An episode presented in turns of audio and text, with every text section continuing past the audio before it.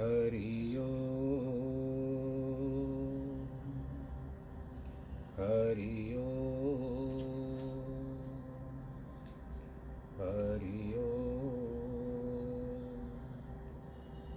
गुरुर्ब्रह्मा गुरुर्विष्णु गुरुर्देवो महेश्वरः गुरुर्साक्षात् परब्रह्म। तस्मै श्रीगुरवे नमः। विघ्नेश्वराय, वरदाय, सुरप्रियाय, लम्बोदराय, सकलाय जगद्दिताय नागाननाय श्रुतियज्ञविभूषिताय गौरीसुताय, गणनाथ नमो नमस्ते। नाहं वसामि वैकुण्ठे योगिनां हृदयेन च। मद्भक्तां यत्र गायन्ति, तत्र तिष्ठामि नारद। जिस घर में हो आरती, चरण कमल चितलाय, तहाँ हरि वासा करे, ज्योत अनंत जगाए जहाँ भक्त कीर्तन करे बहे प्रेम दरिया। तहाँ हरि श्रवण करे, सत्यलोक से आए सब कुछ दीना आपने भेंट करूँ क्या ना? नमस्कार की भेंट लो, जोड़ू मैं दोनों हाथ। जोड़ू मैं दोनों हाथ। जोड़ू मैं दोनों हाथ। शान्ताकारं भुजगशयनं, पद्मनाभं सुरेशं, विश्वाधारं गगनसदृशं, मेघवर्णं शुभाङ्गं, लक्ष्मीकान्तं कमलनयनं, योगिवृद्धानगम्यं, वंदे विष्णुं भवभयहरं, सर्वलोकैकनाथम्। मङ्गलं भगवान् विष्णु मङ्गलं गरुडध्वज। मङ्गलं पुण्डरीकाक्षमङ्गलाय स्तनोहरि सर्वमङ्गलमाङ्गल्ये शिवे, सर्वार्थसाधिके। शरण्ये त्र्यम्बके गौरी, नारायणी नमोऽस्तु ते नारायणी नमोऽस्तु ते श्रीराम जय, राम जय जय। श्री राम जय राम, जय जय राम। श्री राम जय राम, जय जय राम। श्री राम जय राम, जय जय राम। श्री राम जय राम, जय जय राम। बोलो श्री राम दरबार की जय।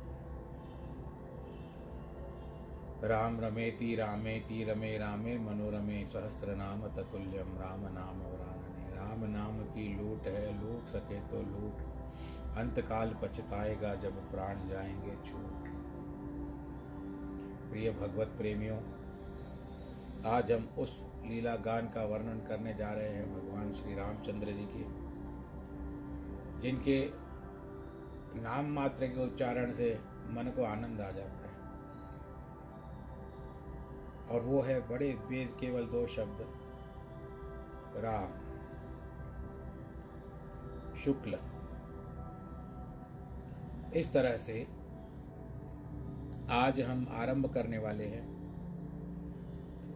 श्रीमद रा, रामायण के बाल कांड का। चरित्र जो तुलसीदास जी ने लिखा है सब लोग मिलकर के एक बार भगवान श्री राम जी के माता सीता और भरत लक्ष्मण, शत्रुघ्न और पवन सुत हनुमान जी के चरण कमलों में सादर प्रणाम करें। अपना ध्यान उनकी ओर लगाएँ। बोलो सियावर रामचंद्र की जय। श्री गणेशाय नमः। अति श्रीमद गोस्वामी तुलसीदास कृत सटीक रामायण का बाल कांड ओम शन्नो मित्र शम वरुण शन्नो भवत्यर्मा शन्न इंद्रो बृहस्पति शन्नो विष्णुरुक्रम। नमो ब्रह्मणे नमस्ते वायो नमस्तमेव प्रत्यक्षं ब्रह्मासि। त्वमेव प्रत्यक्षं ब्रह्म वदिष्यामि ऋतं वदिष्यामि, सत्यं वदिष्यामि, तन्मा तन्मावतु तद्भक्ता रमवतु, अवतु माम अवतु वक्तारम ओम शांतिर शांतिर शांति अत प्रथम सोपान। सोपान का अर्थ होता है सीढ़ी। प्रारभ्य थे। कि श्लोक के साथ बताया गया है कि वर्णानार्थ मनामार्थ संगानाम रसानाम, छंदसामपि, मंगलानाम च कर्तारो, वंदे वाणी विनायको। गोस्वामी तुलसीदास जी ग्रंथ की तुलसीदास जी की इस ग्रंथ की निर्विघ्न समाप्ति हेतु मंगलाचारण के रूप में गणेश सरस्वती जी की प्रार्थना करते हैं। वर्णा नाम इति अक्षरों के अनेक प्रकार के अर्थों के समूह, अर्थात मिलाप और श्रृंगार रस, नवरस, अनेक प्रकार के छंद, सर्व प्रकार के मंगल करने वाले गणेश सरस्वती की मैं वंदना करता इसमें अक्षरों की अनेक प्रकार की मैत्री, परस्पर मिलाप और श्रृंगार व मंगल की कर्ता वाणी अर्थात सरस्वती है। अक्षरों के अनेक प्रकार के अर्थ तथा अनेक प्रकार के छंद विविध मंगल के कर्ता श्री गणेश जी है। इस श्लोक में मगण गण पड़ा है, मनो तो गुरु लाघवम।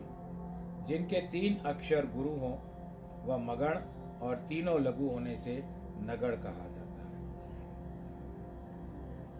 अब छंदों में क्या क्या बताया जाते हैं?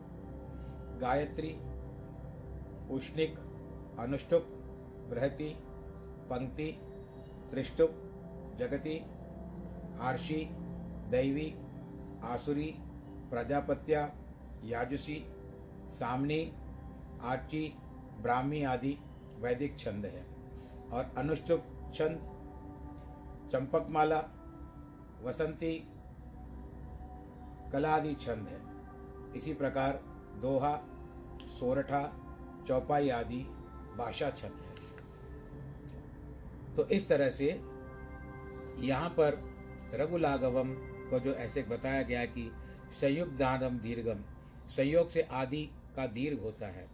मगण का पृथ्वी देवता है, श्री का देव देने वाला है, मोह भूमि श्रीयमा त नो तिथि नो तिथि भवानी शंकरो वंदे श्रद्धा विश्वास रूपिणो याम्या बिना न पश्यन्ति, सिद्धा स्वांत स्तमेश्वरम। भवानीति अहम मैं, पार्वती और शिव को। दंडवत करके स्तुति करता हूँ। वे कैसे भवानी शंकर है? श्रद्धा विश्वास रूपन रूपना वाले। श्रद्धा और विश्वास के रूप है। सिद्धा याम्याम बिना। सिद्ध पुरुष भी जिन शिव पार्वती की कृपा के बिना अपने हृदय में स्थित ईश्वर को नहीं देख सकते, यहाँ पार्वती को श्रद्धा और शिव जी को विश्वास का रूप बताया गया है। संसार में पड़े हुए जीवों का उद्धार करने को तथा ईश्वर में उनकी श्रद्धा दृढ़ करने वाले को प्रश्न कर पार्वती ने जीवों की श्रद्धा ईश्वर में कराई। और ईश्वर शिव जी ने ईश्वर में जीवों का दृढ़ विश्वास हो जाने, अर्थात स्वयं विश्वास रूप होकर अपने उद्देश्य में, उपदेश में प्रवेश किया।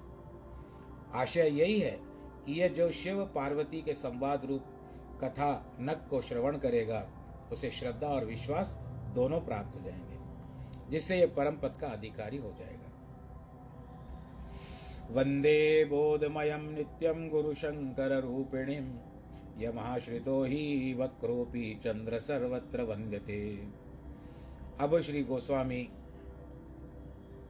तुलसीदास स्वामी जी गुरु की वंदना करते हैं। वंदे इति। मैं गुरु को वंदन करता हूँ। कैसे गुरु महाराज है? बोधमय है विधा विज्ञान स्वरूप है। कैसे नित्य है? जरा मरण रहित है, वेदांत निष्ठ है। और शंकर रूपेण श करोति शंकर। कल्याण है साक्षात शिव रूप है। निश्चय जिनके आश्रित होकर टेढ़ा चंद्रमा भी स्तुति प्राप्त करता है। आशय है कि द्वितीय का चंद्रमा यद्यपि वक्र है, दूज का चंद्रमा थोड़ा टेढ़ा है, परंतु शिव जी के मस्तक पर धारण कर लिया है इस कारण सब लोग उसको प्रणाम करते हैं। ऐसे ही गोस्वामी कहते हैं कि यह मेरी कविता टेढ़ी है, परंतु गुरु आश्रित होने से वंदनीय हो सीता राम गुण ग्राम पुण्यारण्य विहारिणो, वंदे विशुद्ध विज्ञानो कवीश्वर, कपीश्वरो। गुरु की वंदना के पश्चात महर्षि वाल्मीकि और महा, महावीर जी की वंदना करते हैं। सीता रामेति मैं महर्षि वाल्मीकि और महावीर जी की वंदना करता हूँ। कैसे ये दोनों? महात्मा, महाराज श्री रामचंद्र, जानकी जो, को जो अपार चरित्र का पवित्र वन है, उनमें विहार करने वाले हैं। अत्यंत पवित्र विज्ञान युक्त है। अर्थात श्री रामचंद्र जी के चरित्र कथन करने में कीर्तिवान है। उद्भव स्थित संहार कारिणी क्लेशहारिणी सर्वश्रेयस्करीम सीताम न तो हम राम वल्लभा पुनः श्री जानकी जी की वंदना करते हैं, अपनी भ्रुकुटी से संसार को उत्पन्न करने वाली, पालन कर, स्थित करने वाली। प्रलय में भगवान की इच्छा से संहार करने वाली। संपूर्ण कल्याण तथा मोक्ष मुक्त देख सुख देने वाली। रामचंद्र की प्यारी, जानकी, महारानी को मैं नमस्कार करता हूँ। यदि विचार किया जाता है तो रामायण की प्रवृत्ति रावणादिवध सब जानकी जी के कारण ही तो हुआ। तथा गिद्ध और हज़ारों दैत्य, गिद्ध यानी जटायु को कहा गया है दो गिद्ध आते हैं इसमें, एक उनका भाई संपाति। हज़ारों दैत्य राक्षसों की मुक्ति जानकी के कारण से हुई है। इसी कारण सर्वश्रेष्ठ कर पद किया गया है कि ऐसा ही ऋग्वेद वर्ण में वर्णन किया है कि अहमेव वात एव प्रवाम्या रभा भामणा भुवानिनी विश्वा, परो दिवा, पर एना पृथ्वी तावती महिमा संभुवेति। अर्थ, सब भुवनों को उत्पन्न करती है। मैं ही वायु के समान चलती हूँ, स्वर्ग से परे, इस पृथ्वी पर जो महापुरुष हैं, अर्थात रामचंद्र, इनकी ही महिमा से और उनके संयुक्त में नाना रूपावली हुई हूँ।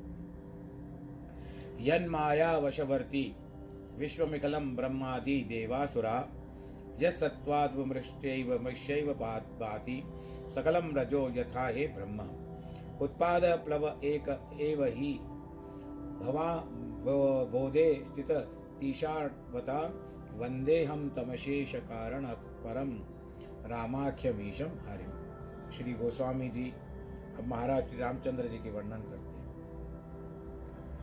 कि मैं राम नामा युक्त ईश्वर को नमस्कार करता हूँ, वंदे, वंदन करता हूँ। कैसे है वे?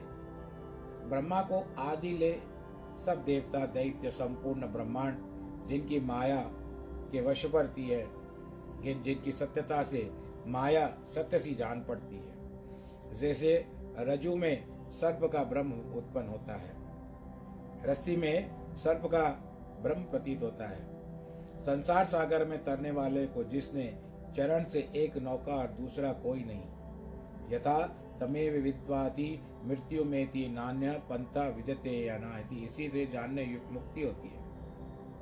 उसके बिना दुख छूटने का और उपाय नहीं है। ये ये श्लोक आया है, ये पुरुष सूक्त का है। उस संपूर्ण में कारणों से दुख हरने वाले ईश्वर को मैं नमस्कार करता हूँ। वो संपूर्ण कारणों से परे है। उनमें कोई उनसे कोई परे नहीं है। उसको कार्य, कारण की अपेक्षा नहीं, न तस्य कार्य कारणम न विद्यते। इति उपनिषद चना नाना पुराण निगमागम। समतम यद्रा यद्रामायणे निगदितं स्वांत सुखाय तुलसी रघुनाथ गाथा, भाषा निबंध मति मंजुल मातनोती। नाना पुराण, अनेक प्रकार के पुराण निगम आदि वेद इत्यादि। गोस्वामी तुलसीदास जी कहते हैं जो अध्यात्म रामायण में शिव जी ने कहा है वह अष्टादश पुराण, पद्म, आठ, अठारह पुराणों में पद्म पुराण, स्कंद पुराण, गरुड़ पुराण, मत्स्य पुराण, वायु पुराण, ब्रह्मांड पुराण, लिंग पुराण, अग्नि, कूर्म, वामन, नारद, विष्णु, भविष्योत्तर, मार्कंडे, वारा ब्रह्म वैवर्त श्रीमद् भागवत, शिव यह और एक, चार वेद, ऋग्वेद, यजुर्वेद, सामवेद, अथर्ववेद। छह शास्त्र, मीमांसा इत्यादि। न्याय वैशेषिक योग्य योग सांख्य वेदांत इनका सम्मत है। उसका सार लेकर कहीं नहीं है। उपपुराण आदि में ग्रंथों से लेकर के श्री रामचंद्र जी की कथा जो बताई गई है, उसका विस्तार करते हैं। जिस तरह से हो संभव। अथवा अठारह पुराण, चार वेद, छह शास्त्र, सम्मत, जो वाल्मीकि रामायण में कहा गया है। तथा और ग्रंथों में से जो रामचंद्र चरित्र का वर्णन किया गया है। उसे देखकर मैं तुलसीदास अपने हृदय को सुख से निमित्त उज्ज्वल भाषा प्रबंध निर्माण कर रहा हूँ। लक्ष्य भेद सोहम स्मी व्रता अखंडा और पद पाताल शीश अधिदामा। न्याय वैशेषिक पंच तत्व यह अधम, शरीरा, वेदांत, दोहा रजत, सीप महम भास, जिमे यथा भानुकर वारी यद्यपि मृषा तिहु काल सोई, ब्रह्म न सके कोई टार। मीमांसा, चौपाई। ताकर भेद सुनो, तुम सो। विद्य अपर अविद्या दो। करे जो कर्म धर्म मनवाणी वासुदेव अर्पत नृप ज्ञानी। अथादो धर्म जिज्ञासा योग्य, जप तप व्रत यम नियम। अपारा जो श्रुति कहे, सुधर्माचारा। योग अग्नि कर प्रकट कर, कर्म शुभाशुभ लाए, बुद्धि श्रावे ज्ञान घृत ममता, मल जर जाए, इत्यादि विषय के योग शास्त्र है। योग चित वृत्ति निरोध, चित्त की वृत्तियों को रोकने का नाम ही योग है। यह आशय को आगे विस्तार से वर्णन करते हैं। अब सोपान आता है, सोरठा आता है। जे ही सुमेरत सिद्ध हो गणनायक करे वर वदन कहरो अनुग्रह सोई बुद्धि राशि शुभ शुभ दिन, शुभ गुण सदन। जिन गणेश जी के महाराज गणेश जी महाराज के स्मरण करते ही सिद्धि हो जाती है। जो शिव जी के संपूर्ण गणों के नायक है, उनका गज कैसा श्रेष्ठ मुख है, मेरे ऊपर कृपा करो। जो बुद्धि के राशि अर्थात भंडार और अच्छे गुणों के घर हैं, यदि कोई शंका करे कि निज इष्ट देव छोड़ गणेश जी को क्यों स्मरण किया? तो यहाँ उत्तर है कि गोस्वामी तुलसीदास जी शास्त्र की ओर नाम की मर्यादा रखते हैं और नाम के प्रताप से श्री गणेश प्रथम पूज्य देवता है। उनका नाम ग्रहण करने से पुस्तक भी आराम से समाप्त हो जाएगी। बोलो, गजानंद स्वामी की जय। नाम प्रभाव जान गण राव प्रथम पूज्यत नाम प्रभाव। दूसरा अर्थ है कि जय सुमरत जिन श्री रामचंद्र जी के महाराज के नाम के स्मरण करते हुए गजानंद सिद्ध हो गए। शिव ने प्रथम पूज्यता दी, गणों का नायक बनाया है। महाराज श्री रामचंद्र जी की बुद्धि की राशि अर्थात बुद्धि के ढेर जिनमें अनेक बुद्धि और शुभ गुण वास करते हैं, सो मेरे ऊपर कृपा करें। अथवा जय सुमेरत अर्थात जिन श्री रामचंद्र जी के स्मरण करने से सीता को जैसे भगवान सकल उर्वासी मोई रघुपति की दासी, सो गणनायक चराचर के पति भलाई करके, मुख पर न लाने वाले अनुग्रह करके मुझे बुद्धि की राशि और शुभ गणों का घर कर दो तो कोई अर्थ है। अब सोरठा दूसरा क्या कहते हैं? मूक होय वाचाल, पंगुम चढ़े गिरवर्धन जासु कृपा सुदयाल द्रवो, सकल कमल, कलिमल दहन। मूकम करो तो वाचालम पंगुम लंगयते गिरिम यत महम वंदे परमानंद माधवम। मूक गूँगे चार प्रकार के होते हैं। एक वचन मूक, एक अज्ञान मूक, एक धर्म मूक और एक ज्ञान मूक। जो एक बात नहीं कर सकता है एक अज्ञान के समय में गूँगा है, एक धर्म के समय में गूँगा है, और एक ज्ञान के समय में गूँगा है। ये चारों प्रकार के मूक बहुत बोलने वाले हो जाते हैं। और पंगु अर्थात लंगड़े भी यानी तीन प्रकार के होते हैं। पद पंगु, कर्म पंगु, सुमति पंगु। चढ़े गिरिवर गहन, जहाँ बड़े बड़े पर्वत पर वो चढ़ जाते हैं, वे कौन से हैं? जहाँ सु कृपा, सुदयाल, जिसके ऊपर महाराज की संपूर्ण कृपा और दया है। सो कलयुग के पाप नाश करने के ऊपर, मेरे ऊपर दया करो। तुलसीदास जी रामचरित्र वर्णन में अपने को मूक समझते हैं। अपने में वाणी की प्रवृत्ति की इच्छा प्रकट करते हैं। अज्ञान मुख जैसे बालक ध्रुव प्रहलाद बाल अवस्था में वेदत्व के वक्ता हुए। धर्ममुख जो कम, कमी भी किसी से वार्ता नहीं करते, पर भगवत कृपा हो तो परमार्थ करने लगते हैं। परमार्थ के बारे में बताने लगते हैं। ज्ञान मुख कौन? परमेश्वर के तत्व को जानकर मौन धारण किए रहते हैं, अन्यथा नहीं बोलते, जैसे राजा जनक थे, दत्तात्रेय थे, परंतु राम की कृपा से परमार्थ कथन करने लग जाते थे, कथा कहने लग जाते थे। श्री रामचंद्र की कृपा हो तो पग पंगु पर्वत पर चढ़ जाए। अंधा देखे, लंगड़ा चल के पहुँचे काशी रे दर्शन दो घन श्याम। ये एक पुराना भजन है। जा पर कृपा राम की हो तहां पर कृपा करे सबको। ऐसा भी कहा जाता है। श्री रामचंद्र जी की कृपा हो तो पंगु लंगड़ा भी पर्वत पर चढ़ सकता है। गिद्ध, शबरी, कोल, भील और तुलसीदास जी रामचरित्र को गहन पर्वत है। अपनी कविता को पंगु जानना, प्रार्थना करते हैं। कर्म पंगु वे हैं, जिन्होंने स्वप्न में भी कुकर्म नहीं किए। किन और राम कृपा से भवसागर को पार हो गए। हैं सुमति पंगु वे है, जो राम स्वरूप को प्राप्त होकर बुद्धि पंगु, बुद्धि को पंगु किए बैठे हैं। किसी विषय में जिनकी बुद्धि चलायमान नहीं होती, क्योंकि वह तो राम स्वरूप ही पर्वत पर चढ़ गई है। यही श्लोक जो बताया, वह फिर से आता है कि मुकम करो तो वाचालम पंगुम लंगयते गिरिम। गिरिम का अर्थ होता है पर्वत पर चढ़ना वाचालम काटना, बोलना। यत कृपा तमहम वंदे परमानंद माधव आपकी कृपा हो जाती है परमानंद भगवान जी माधव के रूप में। नील सरोरुहम श्याम तरुण अरुण वारी जनयनम।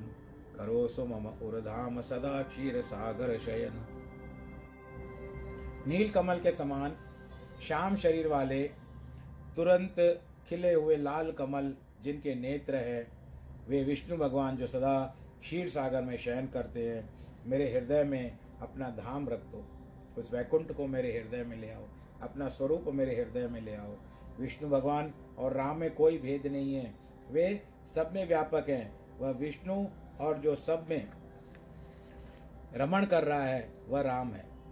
वह अर्थ वह है कि जिस प्रकार भगवान सदा क्षीर सागर में शयन करते हैं उसी प्रकार सदा मेरे हृदय में घर बनाओ, अथवा क्षीर सागर शयन करने वाले मेरे हृदय में निवास करो, अथवा जैसे क्षीर सागर में शेष लक्ष्मी से भगवान विराजते हैं, उसी प्रकार लक्ष्मण और सीता सहित राम मेरे हृदय में विराज हो। कुंद इंदु समदेह उमा रमण करुणायन, जाही दीन पर नेह करो कृपा मरदन मयन। कुंद कुंद का पतला की चमेली का फूल, और इंदु का अर्थ होता है चंद्रमा, जिनका शरीर है पार्वती के संग विहार करने वाले, दया के सागर, जिनको दीनों के ऊपर अधिक स्नेह है, सो कामदेव का भी मर्दन करने वाले। शिव जी महाराज, मेरे ऊपर कृपा करो। भक्तियों को भक्तों के ऊपर दया करके श्री राम शिव जी ने रामायण का प्रचार किया है। जिससे कामादि द्वंद्व मिट जाते हैं। कामदेव के द्वारा ताड़ित या प्रताड़ित जो भी हमारे अंदर चलते रहते हैं, बहुत सारी कामनाएँ या कामदेव भी कहो तो सारे युद्ध जो होते हैं हमारे भीतर, वो मिट जाते हैं। उनकी प्रार्थना भक्ति प्राप्त होने को करते हैं। प्रमाण विनय पत्रिका विनु शिव कृपा, राम पद पंकज, सपने हो भक्ति नहीं हुई। वंदो गुरुपद कंज कृपा सिंधु नरक रूप हरि। महामोह न तम पुंज जासु वचन रवि कर निकर गुरु के चरण कमलों को नमस्कार करें। अपने अपने गुरु का ध्यान कर लीजिए अब कैसे गुरु जी हैं? कृपा सिंधु दया के समुद्र हैं। मनुष्य रूप धारण किए हैं। साक्षात विष्णु भगवान है। वे नरसिंह अर्थात विद्या में मनुष्यों में सिंह है या कोई तुलसीदास जी के गुरु का नाम है। अधिक ज्ञान रूपी अंधकार के ढेर को जिन गुरु जी की महाराज का वचन सूर्य की किरणों से समूह है जिस प्रकार सूर्य की किरणों में अंधकार मिट जाता है, उसी प्रकार गुरु के वचनों के हृदय जो अज्ञान का अंधकार है, सो दूर हो जाता है। अथवा गुरुदेव को नमस्कार करता हूँ, जो कृपा के सागर है, नर के रूप में पापों के नाश करता है और मोह रूपी अंधकार दूर करके अपने वचन, उनके वचन सूर्य की किरणों जैसे। चौपाई क्या कहते हैं? कि वंदो गुरुपद पदम मरागा। सुरचि सुवास सरस अनुरागा अमीय भूरि मय चूरण चारु शमन सकल भवरु जब गुरु के चरण कमलों को पराग। आप, आप लोगों ने नाम सुना है ना? पराग। की वंदना करता हूँ यानी धूल की वंदना धूल की वंदना करता हूँ। उससे उस रज में जो सत्वगुणी सुंदर रुचि है सो सुगंध है और अनुराग प्रीति है। सोई सुंदर रस है। शिष्य की शिष्य की रुचि उन चरणों में हो, सोई कमल का मकरंद है। शिष्य की गुरु चरण में कैसे भावना होगी, उसी के अनुसार फल मिलेगा। वही गुरु के चरण कमल की रज सुंदर चूरण है। अमीय यूरिमय, अमृत के जड़ के समान उसका नाम है। संसार के जन्म मरणादि के रोगों को शांत कर देती है। यह उसका गुण है। वैद्य के रोग के प्रकार परिवार कहते हैं कि अनेक प्रकार के संपूर्ण रोगों को नाश कर देती है। तुलसीदास जी अनेक प्रसंग छोड़कर वैद्य शास्त्र में क्यों प्रवृत्त हुए? गोसाई जी रामचरित्र बनाने में अपने निर्बल जानकर पुष्टि के अर्थ अर्थ वैद्यक शास्त्र में प्रसंग में प्रवृत्त हुए। सुकृत शंभु तनु विमल विभूति, मंजुल मंगल मोद प्रसूति जन मन मंजु मंजु मुकर मर हर मल हरिणी। तिय किए तिलक गुण गण वश करणी। वही रज, पुण्य रूप। शिव जी के शरीर को उज्जवल, विभूति के समान है। अर्थात जो सुकृत जो है, सो शिव रूप है। उनके तनु की निर्बल विभूति है और मंजुल, निर्मल मंगल और आनंद की प्रसूति उत्पन्न करने वाली फिर भी वही रज श्रेष्ठ पुरुषों के उज्जवल दर्पण रूपी मन पर आए हुए मैल को हरने वाली है। दर्पण का मैल रज से जाता रहता है और इस रज का तिलक करे जो गुणों के समूह को वश में करने वाली है। जो नर गुरु अयासु अनुसरई ते जनु सकल विभो वश करे। जो गुरु की बातों का अनुसरण करते हैं, संसार को अपने वश में कर सकते श्री गुरु पद नक मग मणिगण ज्योति, सुमिरत दिव्य दृष्टि ही होती दलन मोह तम तो सुप्रकाशु, बड़े भाग्य और आवही जासु। श्री गुरु के चरणों में नखों की ज्योति मणियों के समूह समान है। गुरु के आप चरणों को देखो तो उनके जो पैरों प्रणाम करने से, भले हाथ ले लीजिए या चरण देख लीजिए, उनके नखों को आप मणि समझ लीजिए कि यहाँ से प्रकाश आएगा और मेरे अंदर जाएगा। जिस ज्योति के स्मरण करते ही दिव्य दृष्टि हो जाती है, अर्थात गुप्त प्रकट वस्तुओं के जानने का प्रकाश हो जाता है। उसका प्रकाश मोह रूपी अंधकार को दूर करता है। जिसके हृदय में आवे, उसके बड़े भाग्य हैं और जिसके बड़े भाग्य हैं, उसको दिव्य हृदय में दिव्य दृष्टि प्राप्त हो ही जाती है। उघर ही विमल विलोचन ही के मिट ही दोष दुख भव रजनी के। सूज ही राम चरत मणि माणिक गुप्त प्रकट जह जही खुन खानिक। और हृदय में आते ही हृदय के विमल नेत्र खुल जाते हैं। संसार रूपी रात्रि के जन्म मरण आदि के दुख मिट जाते हैं। रात को डर लगता है ना? और हमको जीवन मृत्यु का भी भय रहता है। वो सब निकल जाते हैं। जब प्रकाश होता है तो ढकी धरी सब वस्तु दृष्टि आ जाती है। अंधेरे में कुछ नहीं दिखाई देता। यहाँ वहाँ हाथ लगते हैं कभी कभी चोट भी लगती है। परंतु जैसे प्रकाश होता है, वैसे सब कुछ दिखाई दे जाता। है यह प्रकाश हृदय में होते ही श्री रामचंद्र जी की जो मणि और माणिक रूप गुप्त तथा प्रकट चरित्र है, वे सब दिखने लगते हैं। प्रकट तो सब जानते हैं कि यह गुप्त है।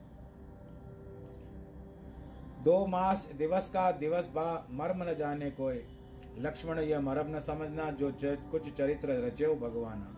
लक्ष्मण, सभी मिले भगवाना, उमा मर्म काउ न जाना। यथा सुवंजन, आंज दृग साधक सिद्ध सुजान, कौतुक देख शेल वन, भूतल भूरि निदान, सियावर रामचंद्र की जय। जिस प्रकार सुंदर अंजन नेत्रों में लगाकर सुजान साधक सिद्ध हो जाता है। उसके शैल पहाड़, जंगल, भूतल, पृथ्वी में बहुत से कौतुक पात्र हैं। देखने के लिए बहुत सारी वस्तु हैं। और इनसे कौतुक देखते हैं। कौतुक देखने का आपको आँखों के द्वारा, अपने नेत्रों के द्वारा देखना पड़ेगा। इसी प्रकार इस गुरु पद रज अंजन को, यानी गुरु पद रज का अर्थ होता है गुरु के चरणों की धूली। इनको नेत्रों से लगाने से साधक हो जाए, सुजान साधक सिद्ध सिद्ध हो जाते हैं। पर्वत, वन, पृथ्वी, इन सब में वे कौतुक देखते हैं। यह सब उन्हें खेल सा दृष्टि होता है। अर्थात संपूर्ण शैल, वेद, पुराण आदि, वन संसार और भूतल, संत समाज तथा संपूर्ण ब्रह्मांड में भगवान के चरित्र और कौतुक दिखते हैं। गुरुपद रज मृदु मंजुल अंजन। नयन अमिय दृग दोष विभंजन तेहि कर विमल विवेक विलोचन, वर्णो रामचरित भव मोचन। गुरु के चरण कमल की रज सुंदर कोमल अंजन है। नैनामृत है। नेत्रों को अमृत रूप है। उसका गुण यह है कि नेत्रों के रोगों को नाश करता है। उस अंजन को लगा अपने नेत्रों को उज्जवल अर्थात परख वाले कर रामचरित्र वर्णन करता हूँ और जो संसार के भय को दुख कर, दूर करता है। बोलो अपने अपने गुरु महाराज की जय। वंदो प्रथम मही सुर चरणा मोह जनित संशय सब हरणा सुजन समाज सकल गुण खानी करो प्रणाम सप्रेम सुभा सुवानी अब स्वर्ग वासियों की वंदना के अनंतर भूलोक वासियों की वंदना करते हैं ये ऊपर का मामला था, अब मृत्यु लोक का मामला है। भूलोकवासी, वंदना में प्रथम, ब्राह्मणों की चरण वंदना करनी चाहिए। गुरु को देव स्वरूप देवताओं को प्रणाम किया है। ब्राह्मण पृथ्वी के देवता हैं। इसी कारण प्रथम शब्द प्रयोग किया गया है। पहले ब्राह्मण के चरण कमलों को नमस्कार करता हूँ। कैसे वे चरण कमल है? अज्ञान से उत्पन्न हुए, सब संशय हर लेते हैं हमारे। सत्व पुरुषों का समाज संपूर्ण गुणों की खान है, जो उसमें जाकर बैठता है, उसके पास सद्गुण आ जाते हैं। उन महात्माओं के समाज को प्रीतिपूर्वक अच्छी वाणी को मैं प्रणाम करता हूँ। ब्राह्मण भी जो अच्छी वाणी बोले। साधु चरित शुभ सरिस कपासु, निरस विशद गुणमय फल जासु। जो सही दुख परिचिद्र दुरावा वंदनीय। जही जग जस पावा। साधु पुरुषों का चरित्र श्रेष्ठ कपास की तरह है। वह चरित्र है तो रस रहित, परंतु उसका फल बड़ा गुण युक्त है। जिस प्रकार कपास के रस तो कुछ नहीं होता, न कोई रंग होता है, पर उसका फल डोरा युक्त है, जिससे वस्त्र बन जाते हैं, रुई बन जाती है इसी प्रकार साधु समाज में वैराग्य पदार्थ नीरस है, जिससे संसार का रस नहीं है, परंतु विज्ञान से निर्मल और ज्ञान वैराग्य निगम युक्त वही विषय अगली चौपाई में कहते हैं। जो कपास का आप दुख सहकर पराय छिद्र को छिपाता है, इसी से उसी को नमस्कार करने योग्य है, जिसने संसार में यश पाया है, इसी प्रकार महात्मा होते हैं जो आप दुख उठाकर दूसरों की भलाई करते कपास के दुख यह है कि गर्मी, ठंडी, बरसात सह करके उत्पन्न होना, फिर उसको उत्पन्न होता है, सुखाकर फिर चरखी में ओटा जाता है, धुना जाता है, चरखे में सूत काटता है, फिर कपड़ा बुनता है, फिर यहाँ पर दो जब तैयार हो जाता है, पहनते हैं फिर धोबी के पास जा कर के कुटता है। दर्जी टुकड़े टुकड़े कर देता है। सुइयों से उसके शरीर को छेद देता है। ऐसे दुख उठा करके वो वस्त्र का रूप धारण करके मनुष्य को सजाता है। बोलो, सियावर रामचंद्र की है और मनुष्य के शरीर की रक्षा भी करता है। यही गुण साधुओं में होना चाहिए। और एक चौक कहा कहते हैं कविता में भी कहते हैं कि साधु ऐसा चाहिए जैसे सूप स्वभाव सार सार को गही रहे थोथा देव साधु ऐसा होना चाहिए, जिस तरह से हम लोग सूप लेते हैं छज्जा भी कहते हैं कई लोग उसको, उसमें अनाज डाल कर, डाल करके उसको छाटते हैं। तो हम देखते हैं कि जिस तरह से कचरा होता है, उसमें अनाज में वो कचरा बाहर निकलता है और वास्तविक वस्तु भीतर आती है। तो साधु ऐसा चाहिए। साधु का स्वभाव भी एक छज्जे जैसा सूप जैसा होना चाहिए। साधु ऐसा चाहिए जैसे सूप स्वभाव। सूप के स्वभाव जैसा। सार सार को गई रहे, असली चीज़ों को लेता जाए और कचरा धोता दे उड़ा। मुद मंगलमय संत समाजू, जो जग जंगम तीरथ राजू। राम भक्ति जहाँ सुर सर धारा, सरस्वती ब्रह्म विचार प्रचारा। संतों का समाज आनंद मंगल रूप है। जो संसार में चलता फिरता प्रयाग है। प्रयागराज में गंगा, यमुना, सरस्वती और अक्षय व्रत है। वट वेनी है। सो इन महात्माओं के समाज में भी वर्णन करते हैं, इस संत समाज में तीन धाराएँ हैं।